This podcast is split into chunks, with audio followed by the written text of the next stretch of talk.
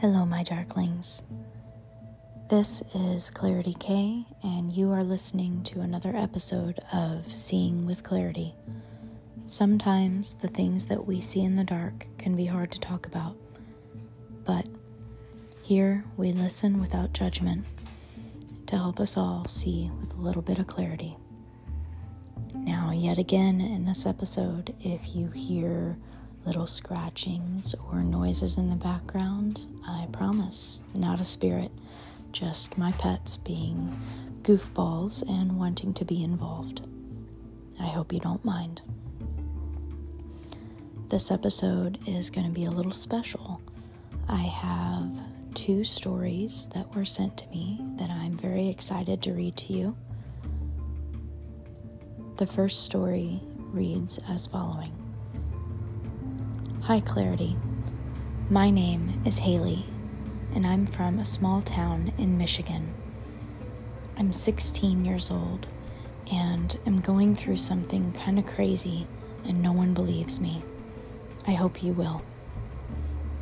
Ever since we moved into this house, I've had terrible nightmares, and I always feel like I'm being watched. And here recently, I've actually started seeing things in my room.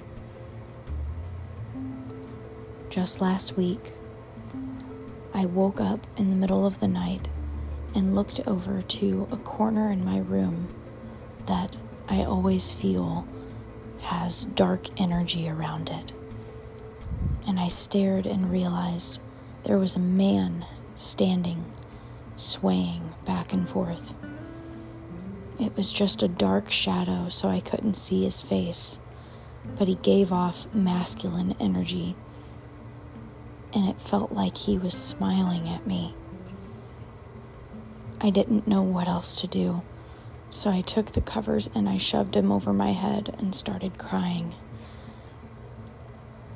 Just a moment later, I felt the end of my cover get pulled, and I screamed. I heard my dad start running up the hall and felt the energy in my room dissipate. My dad burst through the door and went, Haley, Haley, what's wrong? Is everything okay? I jumped out of the bed and ran screaming into his arms. I told him there was a man in my room. He flipped on the lights and started desperately searching the room, eventually coming to the conclusion that I had had a bad nightmare. I desperately tried to explain to him that it wasn't just a nightmare, that I've had plenty of nightmares about things following me around this house, and this wasn't one of them. He gave me a hug and told me that I could sleep on the couch that night which is exactly what I did. I tried to talk to my mom about it. She doesn't live with us, so I had to call her. And she told me that I must have just had a bad dream, the same thing that my dad had said. Since then, I keep feeling as if every time I'm in that room, I have to stare at that corner to make sure he's not there. When I sit down to do my homework now, I angle my chair so I can watch, but it always feels like he's there, even if I can't see him. I don't know what to do. I'm scared to go to bed, and if he can pull the covers down and yank them like that, what else can he do? If you have any advice, I would love to hear it. Thank you. Haley. Oh my goodness, Haley. That is terrifying, and I have a good idea where you're feeling right now. I too grew up in a home that had a darker spirit that loved to torment me. And my parents didn't seem to agree. or believe me, as it were. I found out later that they absolutely did, but they were trying to protect me. However, I would suggest maybe looking into a way to cleanse your room. Try your best to bring only light and love into that room. As odd as this sounds, I would try to keep it tidy. Any kind of clutter or mess entities can linger around because all that does is bring more negative energy in. So I would really encourage you to, you know, try to keep a clean and clear mind while you're in your room. Makes it incredibly difficult though. You've already had some scary experiences in there, and I'm so sorry for that.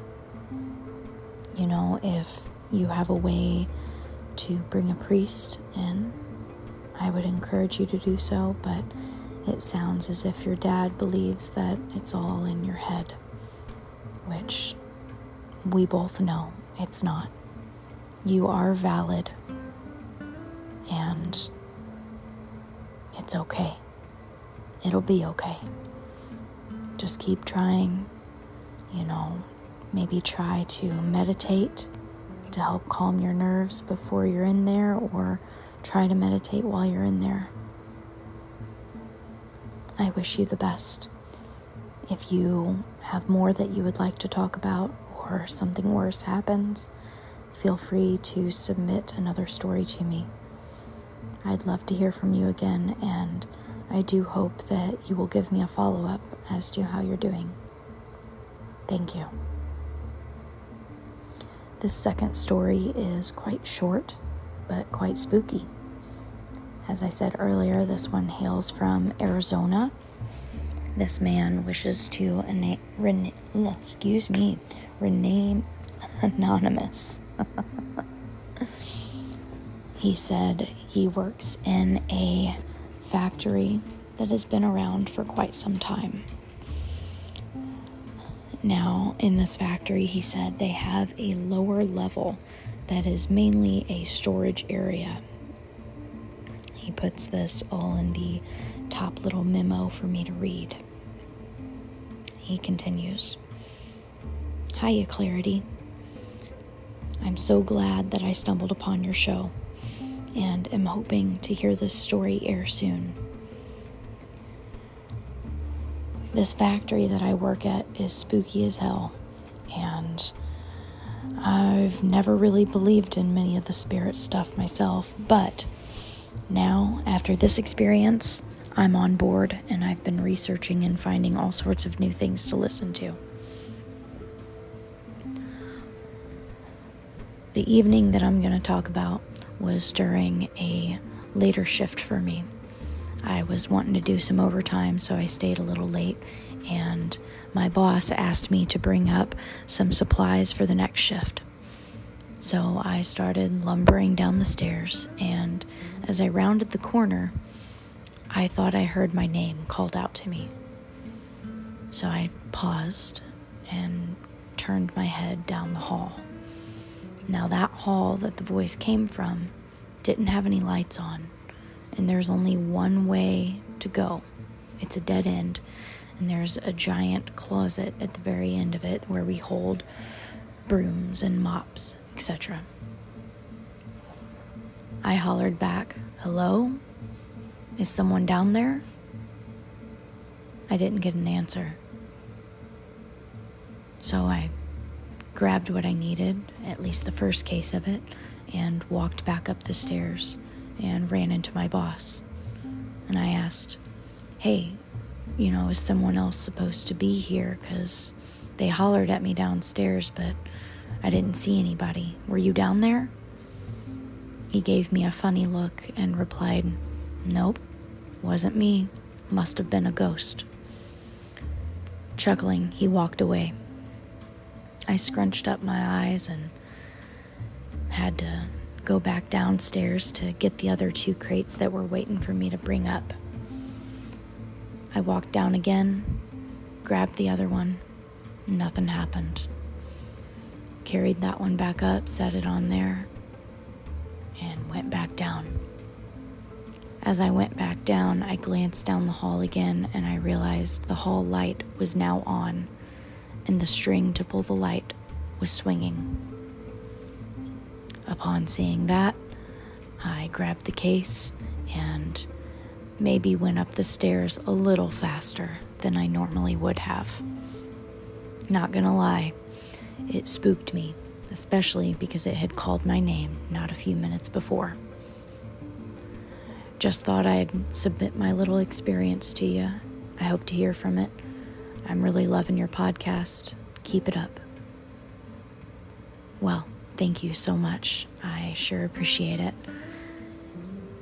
You know, having your name called out to you, that's kind of spooky.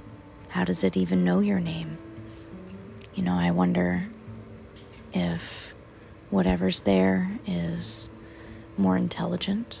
Because in some of those old buildings, you get kind of residual hauntings where the same kind of thing happens over and over again. In this, it kind of sounds that's not the case. So, you know, maybe run down those stairs as fast as you can and get what you need if you got to do it again. but thank you again. I really appreciate you guys submitting your stories. This is how this podcast will get to continue. So I would love to get more. If you guys have stories of your own and would like me to talk about them, or maybe you just want some advice on them, please feel free to email me at seeingwithklarity at AOL.com. And that's clarity with a K. I want to thank you guys again for tuning in to another episode, and I hope to hear from you all very soon. Remember, the things in the dark can be scary, but with a little help, we can all help each other see with a little bit of clarity. Thank you. Have a good night.